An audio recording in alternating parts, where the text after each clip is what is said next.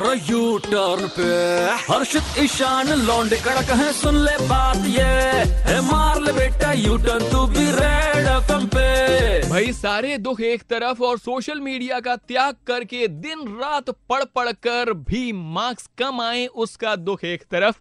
Well, साथ में आपके भुवनेश्वर का कड़क लौंडा बोले तो ईशान है। आप और मैं, हम दोनों मिलजुल कर यूटर्न मार रहे हैं और हाल ही में नीट 2020 का रिज़ल्ट आया है, जिसमें राजस्थान के रहने वाले किशोर मृदुल रावत ने अपनी जब आंसर की देखी, रिज़ल्ट के मार्क्स देखे तो उसमें मार्क्स थे उनके 329 आउट ऑफ़ 720 बस ये देखकर उनका सर चकरा गया कि भैया मैंने तो इतनी ज़्यादा पढ़ाई करी थी, उसके बाद ये मेरे साथ क्या हो रहा है? और फिर उन्होंने रीचेकिंग के लिए अप्लाई किया। बस इसी सिलसिले में बात करने के लिए अभी साक्षात मेरे साथ है किशोर मृदुल रावत।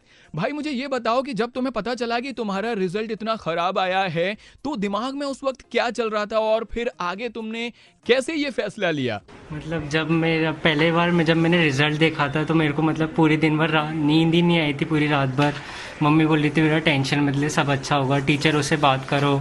तब मैंने अपने टीचर को कॉल किया तो सर ने बताया कि आप कोर्ट चैलेंज करो, या फिर ईमेल करो, या फिर ट्विटर फेसबुक पे सब कुछ अपना डालो इन्फॉर्मेशन स्कोर का एडमिट कार्ड रिज़ल्ट और फिर वेट करो रिप्लाई तक। क्या बात है? और उसके बाद की कहानी तो हर कोई जानता है। ये भाई साहब टॉपर हो गए क्योंकि इनके नंबर 329 से बढ़कर सीधा 650 हो गए। वैसे यार इन्होंने तो इतनी हिम्मत जुटाई और अपने मार्क्स के लिए लड़ाई लड़ ली। लेकिन मैं तो यार अपने रिज़ल्ट के बाद ये सोचकर भी रीचेकिंग के लिए अप्लाई नहीं करता था कि कहीं ऐसा ना हो कि मेरे जितने मार्क्स आए हैं वो भी कम हो जाएँ।